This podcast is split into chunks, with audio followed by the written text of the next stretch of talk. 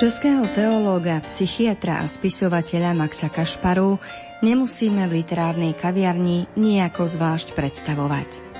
Počas nasledujúcej hodinky vysielania si teda necháme pre seba faktické dáta týkajúce sa jeho života a práce a zameriame sa skôr na veľmi ľudské aspekty. Dozviete sa napríklad to, že ani spánok pre nášho hostia nie je obyčajná rutina. Kto ho drží pri zemi, pokiaľ ide o patričnú dávku pokory, a už teraz vám prezradíme, že počet kníh, ktoré napísal, dávno prekročil dve desiatky. Pohodu pri počúvaní prajú hudobná redaktorka Diana Rauchová, technik Marek Rimolci a moderátorka Danka Jacečková.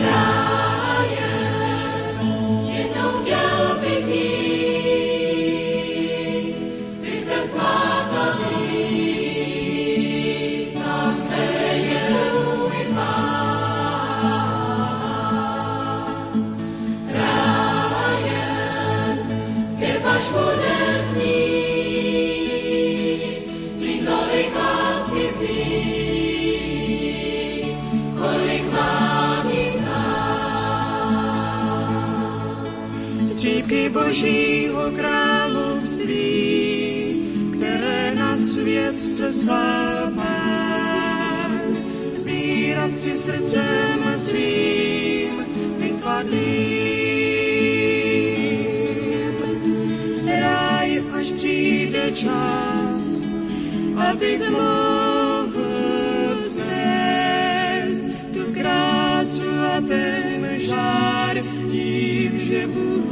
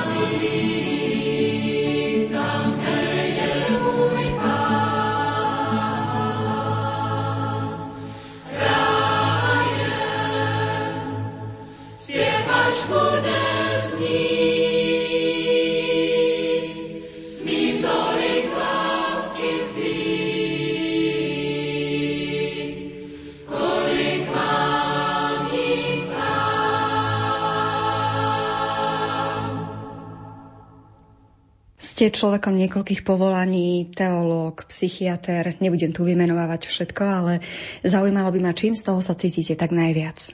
Tak já sám si kladu otázku, asi jsem teologizující psychiatr nebo psychiatrizující teolog. A přišel jsem na to, že chvilku to a chvilku ono.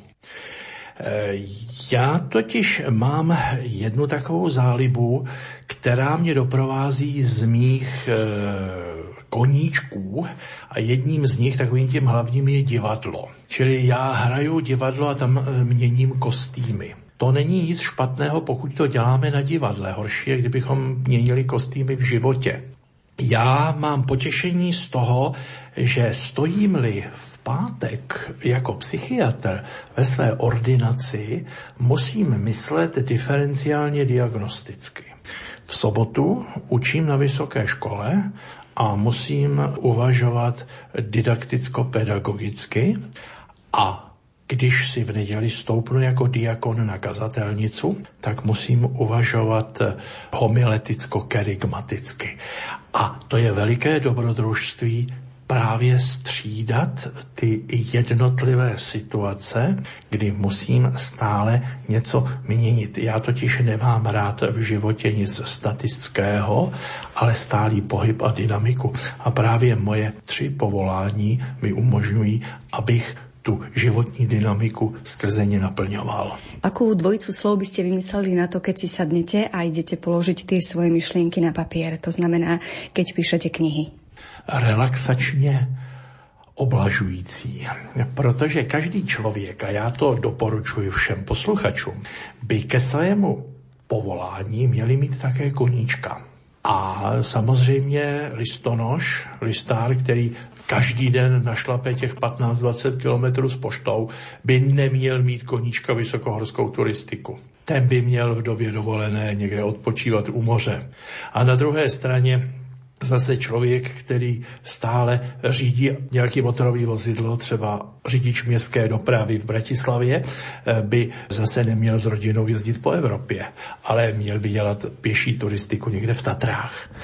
A pro mě je právě sednout si a psát, tak to je moje relaxace. Divadlo, o kterém už jsem hovořil, a psaní povídek, poezie nebo nějakých učebnic, prostě literární činnost, to je ten můj koníček, který kompenzuje to moje lékařské povolání. Tu moji první jsem napsal ještě v době komunismu, ovšem musel jsem ji psát pod cizím jménem, vyšla na cyklostylu, nemohla být oficiálně a teprve po revoluci byla vytištěna. A je to kniha, která vyšla i na Slovensku a jmenuje se Malý kompas víry. Nebudem sa pýtať na to, čo asi hľadajú čitatelia, ktorí sú veriaci vo vašich knihách, ale zaujímalo by ma, či je možné cez knihy a cez vieru, ktorá v nich je a o ktorej píšete, osloviť aj človeka, ktorý sa oficiálne hlási k tomu, že je ateista. E, ja si myslím, že trošku málo ano, protože ja mám výhodu. Ja som konvertita. Já jsem do věku svých dvaceti let byl nevěřící, proto já se dovedu velice lehce vžít do situace nevěřícího člověka. Kladl jsem otázky do svých dvaceti let tak, jako kladou ateisté, nevěřící lidé. Takže já mám tuto velikou zkušenost. Možná, kdybych byl ve víře vychován jako dítě od kolébky, takže bych nerozuměl duši nevěřícího člověka. Ale já jako bývalý ateista znám i to váhání, to hledání, někdy i ten odpor vůči tomu Pánu Bohu. A proto vždycky, když píšu nějakou knihu, která je takto zaměřena, tak si představuji, že přede mnou na druhé židli sedí takový člověk a já tu knihu píšu konkrétně pro něj.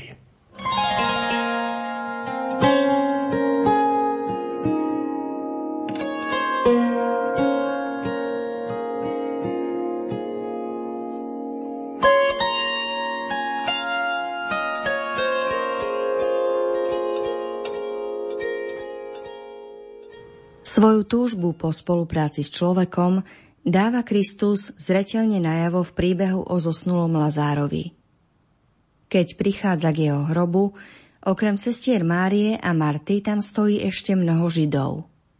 Požiada ich, aby z Lazárovho hrobu odvalili kameň. Najprv sa vzpierajú, no po krátkom otáľaní to napokon urobia. Ježiš zavolá na Lazára, aby šiel von.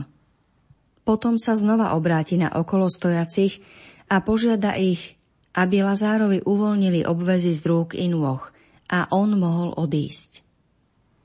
Všimnime si to, čomu sa dnes hovorí kompetencia. Ježiš mohol svojou božskou mocou odvaliť nielen kameň, ale aj sňať Lazárovi obväzy. Požiadal však o to človeka. Sám priviedol mŕtvého k životu. Len ťažko si môžeme predstaviť, že by tieto kompetencie vymenil. Čiže sám by odvalil kameň a Židov by požiadal, aby vzkriesili Lazára. Naša situácia vo vzťahu k Bohu je podobná. Snažme sa plniť to, čo je našou úlohou a čo je v našich silách. Nepreberajme na seba Božie kompetencie, ani sa nesnažme o hriech seba vykupovania, o spásu vlastnými prostriedkami. Mnohí ľudia to považujú za čnostné konanie, no v skutočnosti je to hriech. Pracujme tak, ako by všetok úspech diela závisel od nás samých. Ale Bohu dôverujme tak, ako by výsledok práce závisel iba od Neho. Výzva Odvaľte ten kameň, ktorú Ježiš adresuje ľuďom stojacím pri Lazárovom hrobe, nie je prejavom jeho slabosti, ale túžbou Boha po spolupráci s človekom.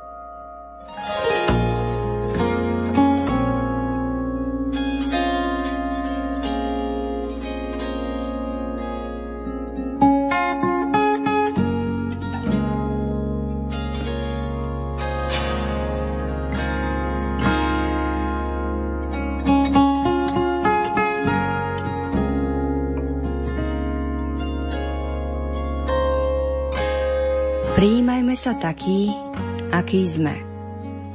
Takých nás totiž prijíma aj Boh. Svoju hodnotu neodvodzujme od toho, ako sa nám darí spĺňať naše vlastné, vopred stanovené normičky. Tie nám hovoria, že máme byť dokonalí, stopercentní, inak nemáme nejakú cenu. Na druhej strane je to však vážny dôvod mať z toho komplex menejcennosti.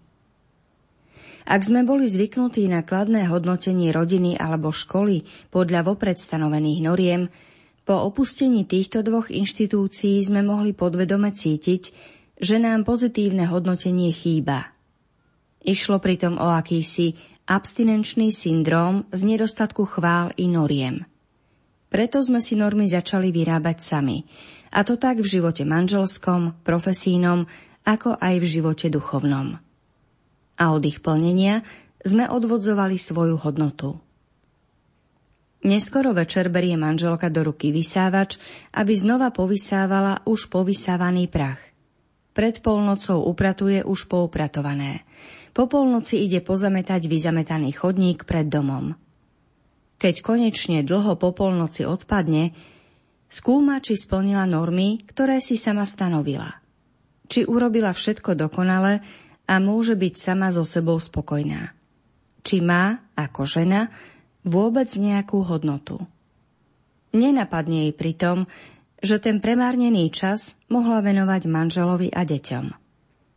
Zabúda, že láska je viac ako plnenie normičiek. Niečo podobné sa odohráva aj v duchovnom živote. Plnenie vlastných noriem sa stáva zákonom.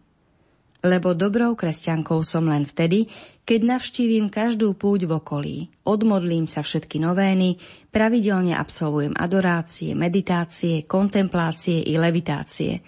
Predplatím si katolícku tlač, každý deň stihnem svätú omšu, tri ružence a dvoje litánie. Neskoro večer padnem do postele a uvažujem o tom, či som na niečo nezabudla a či je teda Pán Boh so mnou spokojný. To, že som v ten deň zanedbala starostlivosť o manžela, deti, blížnych i seba, ide bokom. A napriek tomu nám Ježiš hovorí: milosrdenstvo chcem, a nie obetu. Znova tu platí, že láska je viac ako plnenie normičiek na uspokojenie seba. Nemusíme si vytvárať vlastnú hodnotu. Veď ju predsa máme. Sme vykúpení krvou Ježiša Krista. Našťastie, dnes sa už skazateľní našich kostolov neozývajú vety o tom, že človek je ničotný, biedný, že je len obyčajný červ. Nie sme červi, pretože Ježišova krv netiekla ani pre hlísty, ani pre škrkavky alebo dážďovky, ale pre nás. Na druhej strane nás táto skutočnosť neoprávňuje pyšne si vykračovať po svete a pri každom stretnutí upozorňovať na ňu druhých. Rovnakú cenu, rovnakú hodnotu, totiž majú aj tí, s ktorými sa od rána do večera stretávame. Tí, ktorí si to ani neuvedomujú. Vedomie tejto ľudskej veľkosti nás má viesť k zdravej pokore. Neorientujme sa na výkon. Nič nedokazujme Bohu ani sebe. A občas sa zbavme falošného presvedčenia, že našu činnosť pre druhých za každým motivuje láska k ním. Svätý apoštol Pavol píše, že keby pre druhého aj skočil do ohňa, ale lásku by k nemu necítil, nič by mu to neosožilo. Mnoho ráz sa totiž stáva, že pre druhého skáčeme do ohňa práve z lásky k sebe.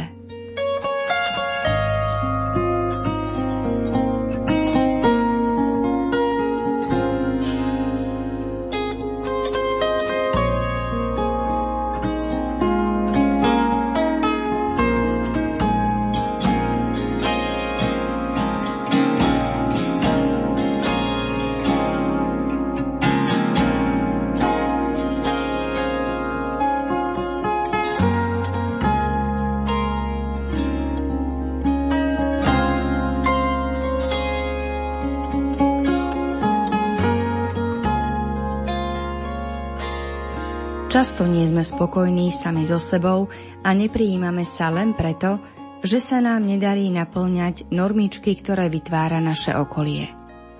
Nie sme štíhli, ako sa vyžaduje. Nemáme značkové oblečenie, nenosíme posledné výstrelky módy, jednoducho nie sme in. Neprijímame seba samých pre farbu pleti, pôvod, vzdelanie, hmotnosť tela, výšku bankového konta. Zrejme aj svätý Pavol vedel o tomto probléme svojich súčasníkov a tak v liste Galatianom píše: Už nežijem ja, ale vo mne žije Kristus. Ale život, ktorý teraz žijem v tele, žijem vo viere v Božieho Syna, ktorý ma miluje a vydal seba samého za mňa. Pripomenuli sme si nutnosť prijať sa taký, aký sme. Prijať svoje nedostatky i obmedzenia. Tu by však bolo možné zniesť námietku: nie je to pasivita alebo lenivosť? Kam sa podiela túžba rásť, zmeniť sa, prekonať sa, aby sme sa stali lepšími? Azda nás evanjelium nevyzýva na obrátenie? Túžba byť lepším, ustavične sa prekonávať a rásť v dokonalosti je pravda, že nevyhnutná. O tom tu netreba debatovať. Prestať postupovať totiž znamená prestať žiť. Kto by netúžil stať sa lepším, lepším sa ani nemôže stať. Aby sme sa však stali lepšími, dokonalejšími, musíme sa prijať taký, aký sme. Oba postoje si odporujú iba zdanlivo. Oba sú nevyhnutné, navzájom sa doplňajú a vyvažujú. Treba prijímať vlastné obmedzenia, ale tak, aby z toho nevznikla rezignácia, strata túžby po zmene k lepšiemu. Ak si úprimne nepriznáme pravdu o sebe samých, o vlastnej slabosti a nedokonalosti, hrozia nám dve nebezpečenstvá. Prvým je falošné liečenie komplexu menejcennosti jedovatým liekom, ktorý má názov V-komplex. Ide o komplex viaccenností. Pred sebou, pred druhými i samotným Bohom sa staviame do pozície úžasných borcov. Keďže svoju výnimočnosť nemôžeme preukázať v nejakom odbore ľudskej činnosti, dávame ju najavo buď výstredným zovňajškom, alebo slovnou prezentáciou zdanlivej filozoficko-politicko-náboženskej múdrosti. Do staničnej reštaurácie vstúpil génius. Druhé nebezpečenstvo spočíva v našej žiarlivosti na tých, ktorí sú na tom lepšie ako my. Môže to viesť nielen k pasívnemu odporu voči ním, ale až k nenávisti a zlomyselnému konaniu. Skôr ako vykročíme na pripravené lano, odhoďme do priepasti nielen tieto náhodne vybrané nedokonalosti, ale všetky falošné predstavy o sebe. Vlahý vítr v polích hvízdách,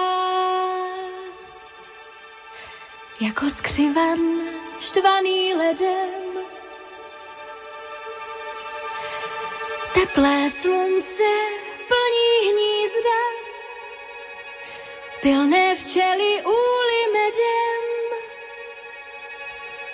březňáčky se plní nory,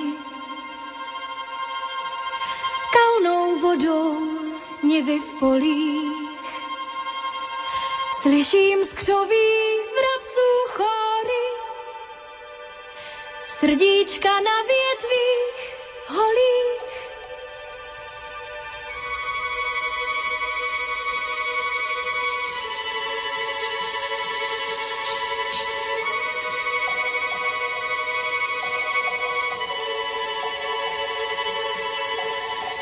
Až se jaro létem spálí, až je strhne příval bouří, kmeny stromů, které vzali, hrady z písku navždy zboří. Lačný plamen suchou nadí vydá signál rudým listům. Až se ptáci na jich ztratí, klesnout na dno prázdným hnízdům.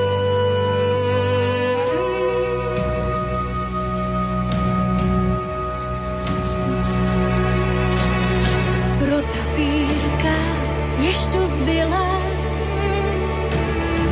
aby zimou netrpěla. Pro naději, že zem bílá z jara ptačím peřím zbělá, že zas naplní se nivy kalnou vodou medem úly, že se nikdo nepodiví těm, co v lásce utonuli.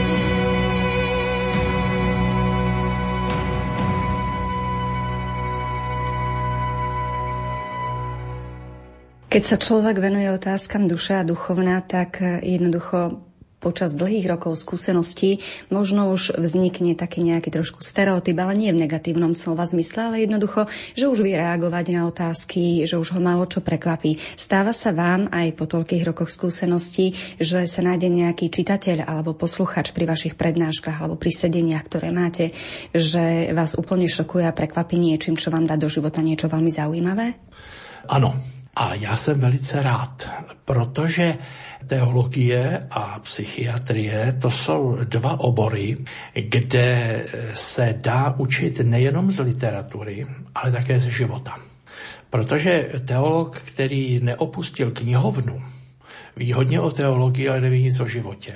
A stejně taky to s psychiatrem, který by byl veliký vědátor ve věcech psychologicko-psychiatrických, lékařských, ale neměl by vazbu na život, tak tento by byl velice chudý. On by měl pouze tu jednu nohu velmi dlouhou a tu druhou by měl zakrnělou a velmi krátkou, čili ve svých povoláních by kulhal.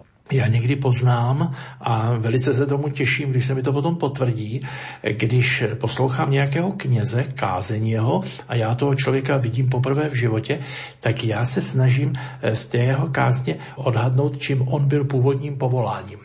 A někdy tam objevím, že to byl matematik, nebo že když se stal knězem, tak to byl nějaký přírodovědec nebo něco podobného. Ono se to tam totiž odráží. A já se z toho vždycky těším, že jsou to lidé, kteří dokážou do toho teologického dát to životní a naopak. A proto, když se setkám s člověkem, který mě, jak jste se ptala, šokuje, tak ten šok pro mě znamená, že je tady určitý kapitál informační, který je pro mě současně kapitálem formačním.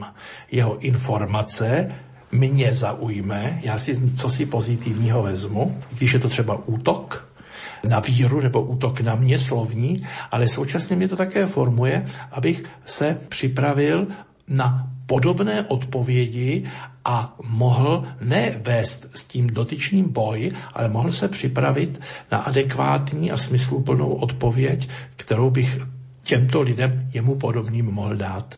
Už více než třicet pět roků sedím ve své ordinaci a mohu říct si popravdě, že už jsem tam slyšel všecko. od vražd, protože jsem soudní znalec a dělám i posudky na vrahy, přes sexuální zneužívání, přes manželské krize, dětské krize, duchovní krize. Já prostě se denně setkávám s lidskýma krizema. A já nemůžu vzít mé čtenáře sebou do ordinace a říct jim, staňte se mouchou a teď tady seďte a poslouchejte, abyste se poučili. Čili já ty krize ve vztazích manželských, rodičovských, osobních, duchovních, sexuálních, pracovních vynáším z té ordinace a dávám je do těch knížek. Je to něco podobného, jako by ti moji čtenáři měli poodkrytou klučovou dírku a dívali se do mé ordinace a poslouchali, co se tam děje. Čili jsou to příběhy ze života, z mé praxe psychiatrické, lékařské, i z praxe duchovní a mají sloužit ne pro informování těch čtenářů, ale proto, aby si ten čtenář, když dojde k nějaké kapitolce, tak řekne, hele, to je přesně o mně, toto je můj problém a najde tam nějakým způsobem alespoň částečné nebo úplné řešení.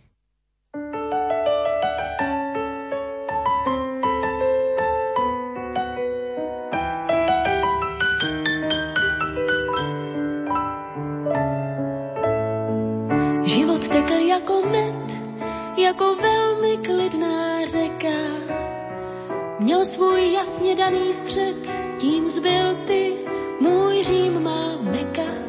Já jsem byla středem tvým, ještě mnohem, mnohem déle.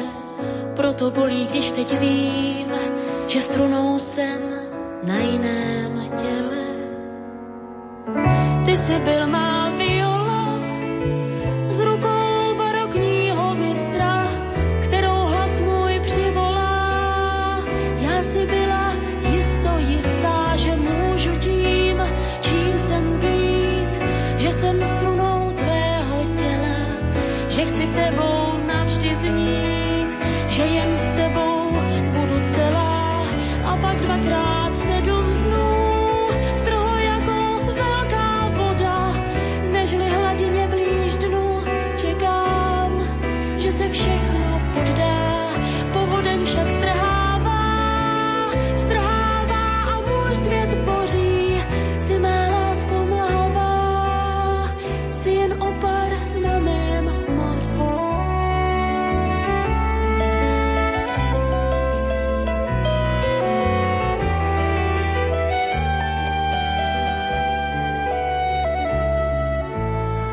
Cítím, že se blíží den, stvořený klámání chleba, uvnitř spálená jak len. Přesto kolem očí bledá, čekám, až můj vnitřní hlas provede mne nocí temnou, pokud schořím jako klas. Kéž mne tvoje ruce se mnou, proč pak dvakrát sedm dnů vtrhlo jako velká voda, nežli hladině blíž dnu čekám, že se všechno poddá, povodem však strává.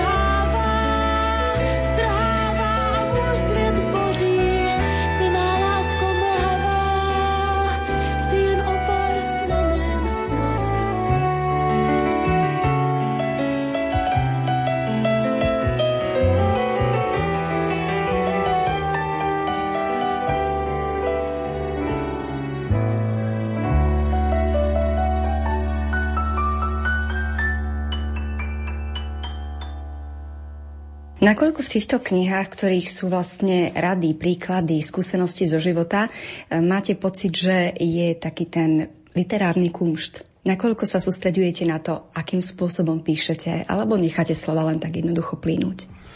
Tak já ta slova nechám jednoduše plynout. Můj způsob tvorby je ten, že tu kostru, představme si člověka nebo studenta lékařství, který se učí anatomii, tak se učí prvně kostru.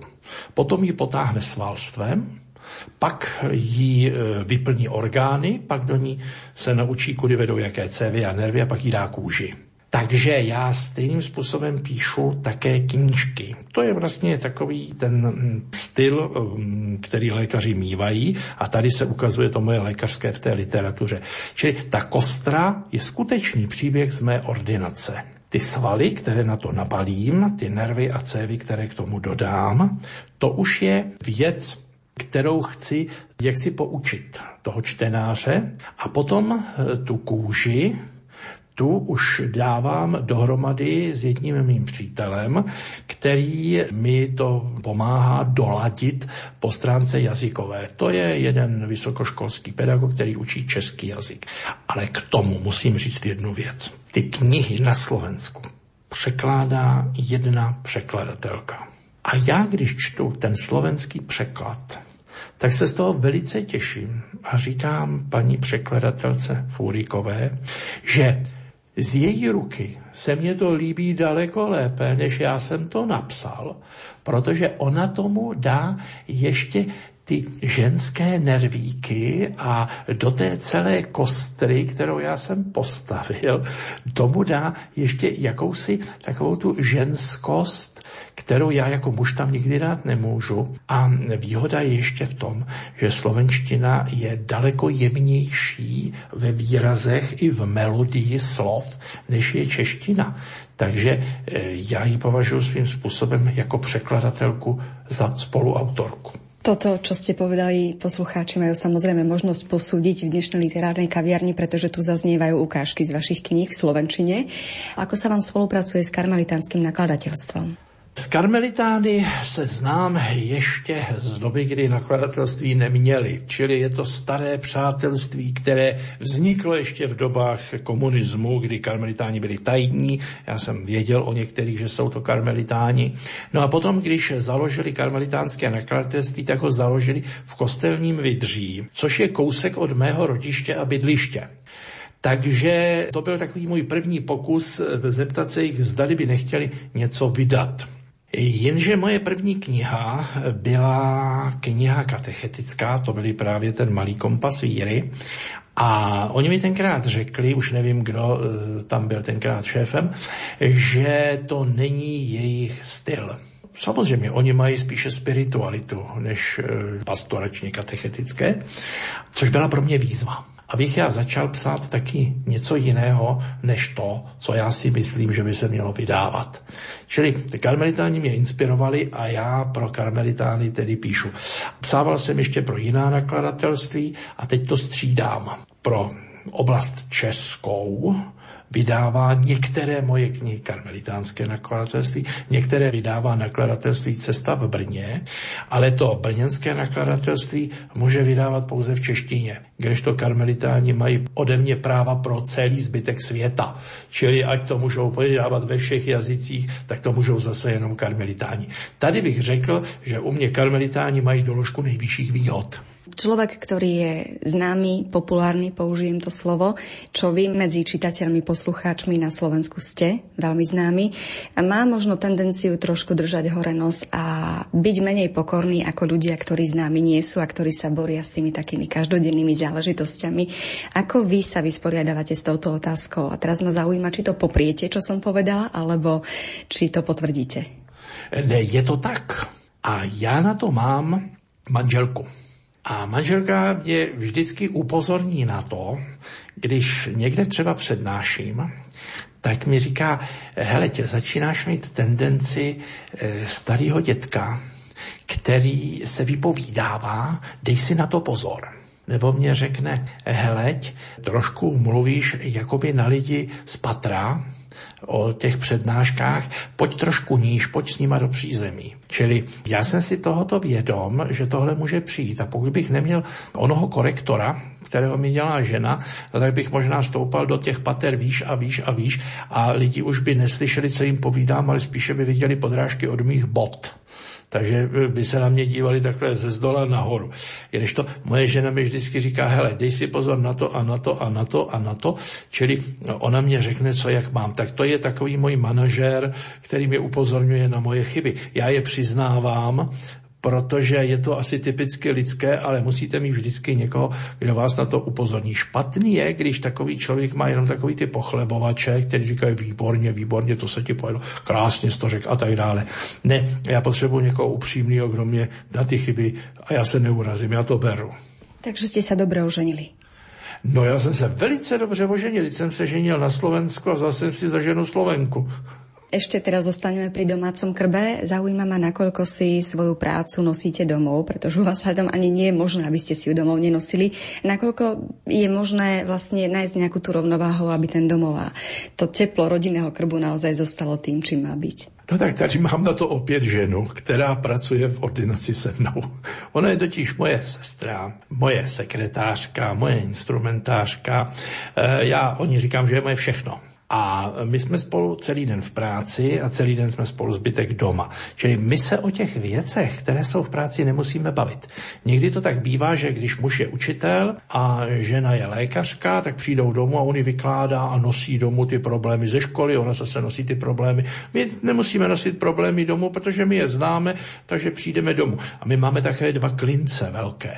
Ten jeden klinec máme zabitý u dveří ordinace a ten druhý klinec máme zabitý u dveří našeho domova a z důvodu psychohygieny, když jdeme z práce domů, tak na ten klinec u domu našeho pověsíme ty problémy pracovní a když jdeme zase do práce, tak na ten klinec u dveří v práci pověsíme ty problémy domácí.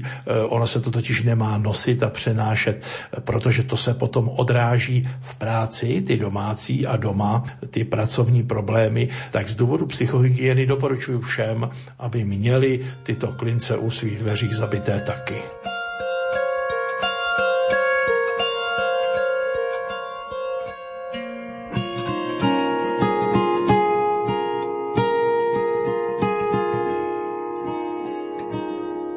Život bez otázok je chudobný. Už ako deti máme dočinenia s nekonečným. A prečo? Každou odpoveďou dospelých sme bohatší o informáciu z veľkého sveta ľudí. Sú otázky, z ktorých časom vyrastieme ako z malých topánok a začne nám byť jasné, že existujú aj otázky nepoužiteľné. Môžu byť nemiestne, trápne, dotieravé, predčasné, nadbytočné, indiskrétne, netaktné či netaktické. A niektoré sú celkom zbytočné. Inými slovami, nepýtajme sa Boha, či môže, ale či chce. Nepýtajme sa hudobníka, či vie, ale či pozná. Nepýtajme sa seba, čo je nám milé, ale či je to i správne.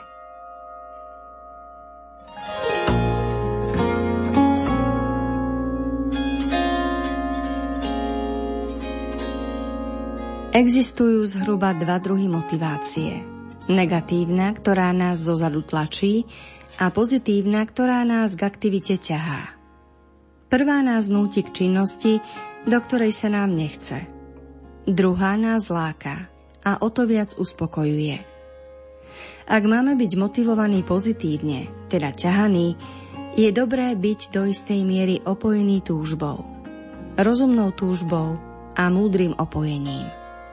Inými slovami, v duchovnom živote, v poézii aj v osobných vzťahoch buďme zastancami triezveho opojenia. Duchom, slovami aj emóciami.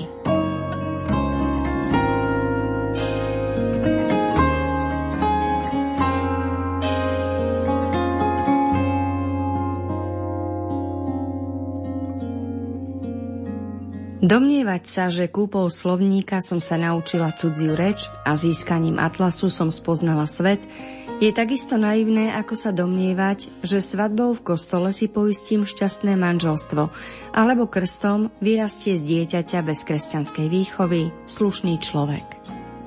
Také uvažovanie je buď znakom pýchy alebo rozumovej obmedzenosti. Koniec koncov, pýcha a hlúposť boli vždy siamskými dvojčatami.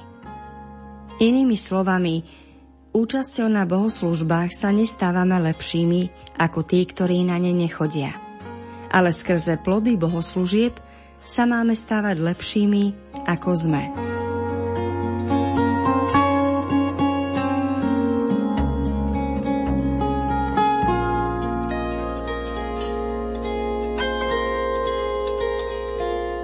Nebezpečenstvo sloganu Nikdy nie je neskoro si dovolím doložiť príkladom ťažko zraneného vodiča, ktorý na železničnom priecestí možno ešte počul zvukovú signalizáciu, no jej zvonenie už pre neho nebolo výstrahou, ale umíráčikom.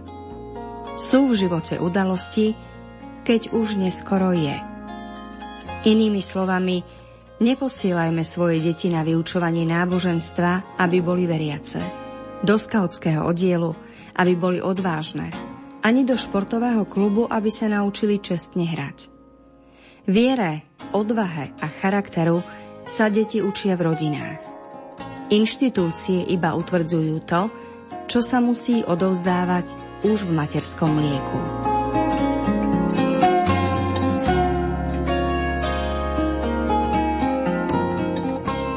Každý pyrotechnik potvrdí, že na výbuch nálože je potrebná výbušnina, rozbuška a podnet. Každý zamilovaný vie, že na naplnenie vzájomnej lásky je nevyhnutný objekt, splanutie a čas. Pri porovnaní výbuchu a lásky možno k výbušnine prirovnať objekt, k rozbuške čas a k podnetu splanutie. A predsa sa výsledný efekt líši v priestore explózie. Inými slovami, dynamit ukáže svoju silu, ak je zapálený v uzavretom priestore. Láska, naproti tomu, ukáže svoju moc, ak vzplanie v otvorenom srdci.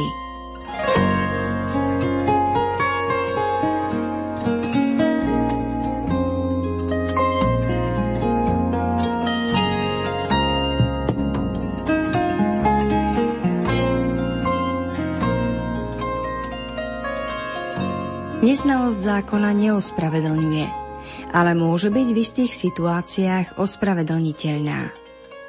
Ak nepoznám jazyk, nedohovorím sa v cudzine. Ak nepoznám pravidlá súťaže, nemôžem vyhrať. O takom stave rozumu hovoríme ako o neznalosti.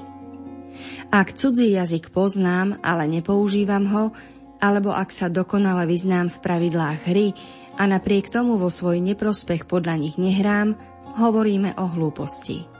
Inými slovami, z pohľadu kvality života je menšou újmou prežívať bez viery v Boha, ako v Boha veriť a žiť, ako by nebol.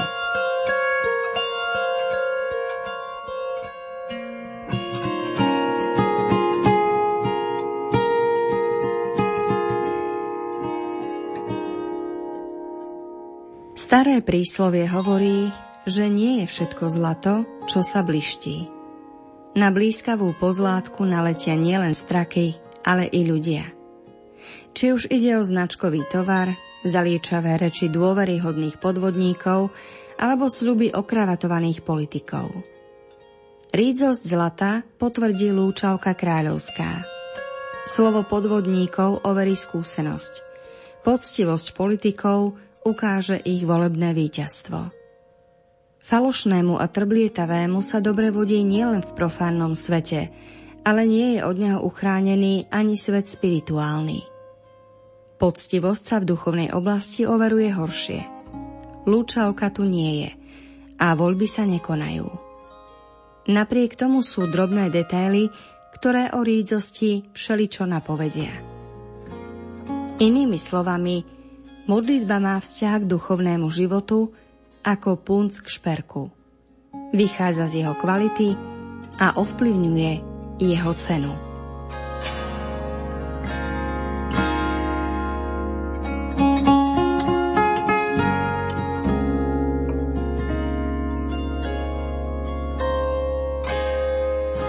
Cesty k prameňom bývajú úzke, kľukaté a komplikované.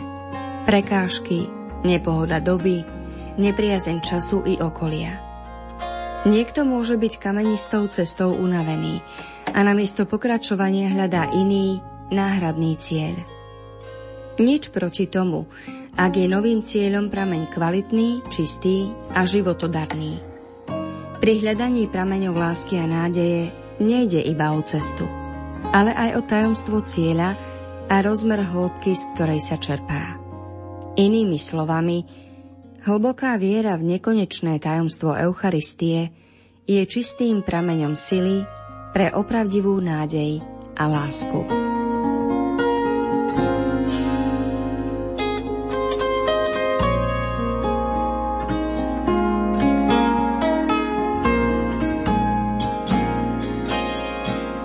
Majstri sveta, športu, slova, odborného výcviku.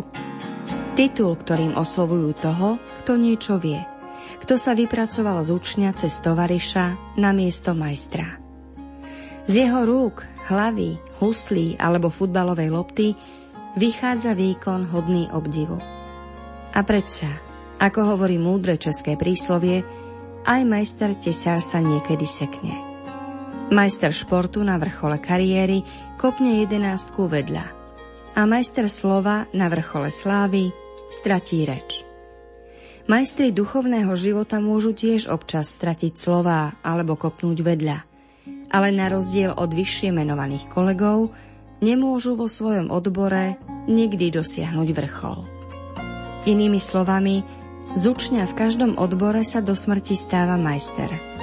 Len v duchovnom živote je aj majster až do smrti učeníkom.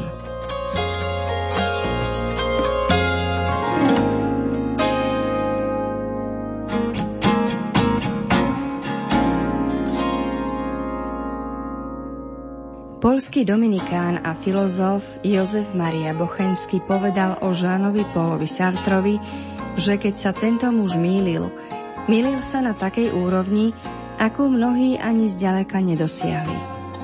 Do tejto vety sú vložené dve krásne ľudské vlastnosti. Úcta k názoru protivníka a dôvera, že cestou omylov možno prísť k istému poznaniu. Mýliť sa múdro však predpokladá bystrého ducha, ktorý spolu so vzdelaním vedie človeka k pokore pred poznaním a zároveň k úcte pred nepoznaným.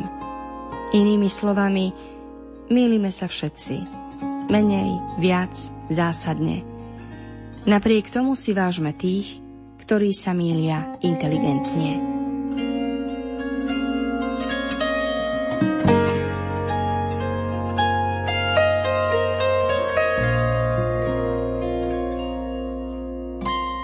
Ak si budeme pochutnávať pod košatým stromom na chutnom jablku alebo v príjemnej reštaurácii na kvalitnom pokrme, nepýtajme sa len na meno záhradníka alebo kuchára. Pýtajme sa aj na názvy odrôd a ingrediencií. Majstrovstvo oboch mužov by nebolo možné bez kvalitného materiálu. Inými slovami, chuť vína závisí aj od kvality pôdy. To je jeden z dôvodov, prečo je v súčasnej situácii sveta väčšia potreba sadiť štepy intelektu do ornice lásky, ako naopak.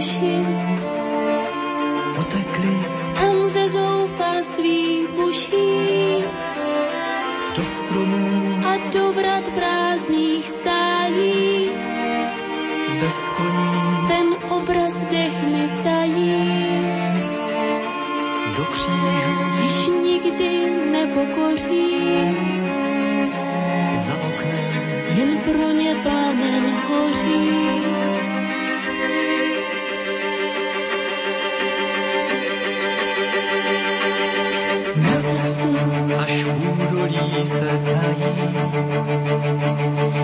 Jedenkrát ten den, kdy upadají dávné sny, ty schůdné květy plané,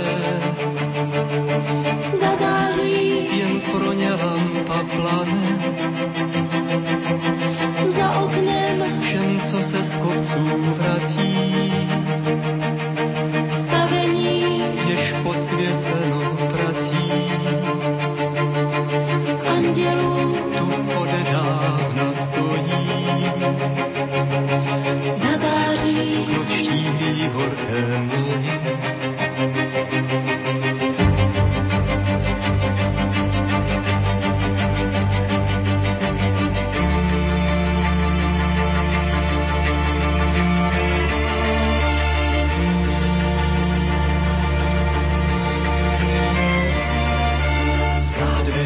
Až přes práh domů vstoupí,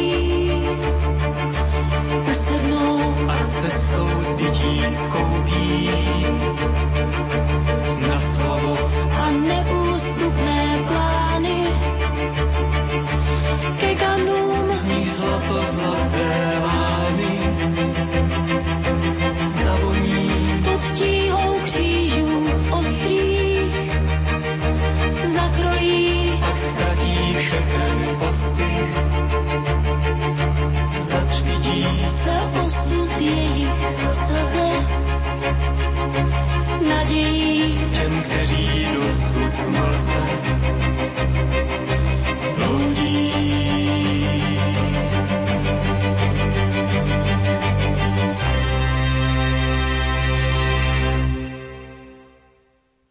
Čo nadrobíte, keď, ako sa hovorí, chcete úplne vypnúť?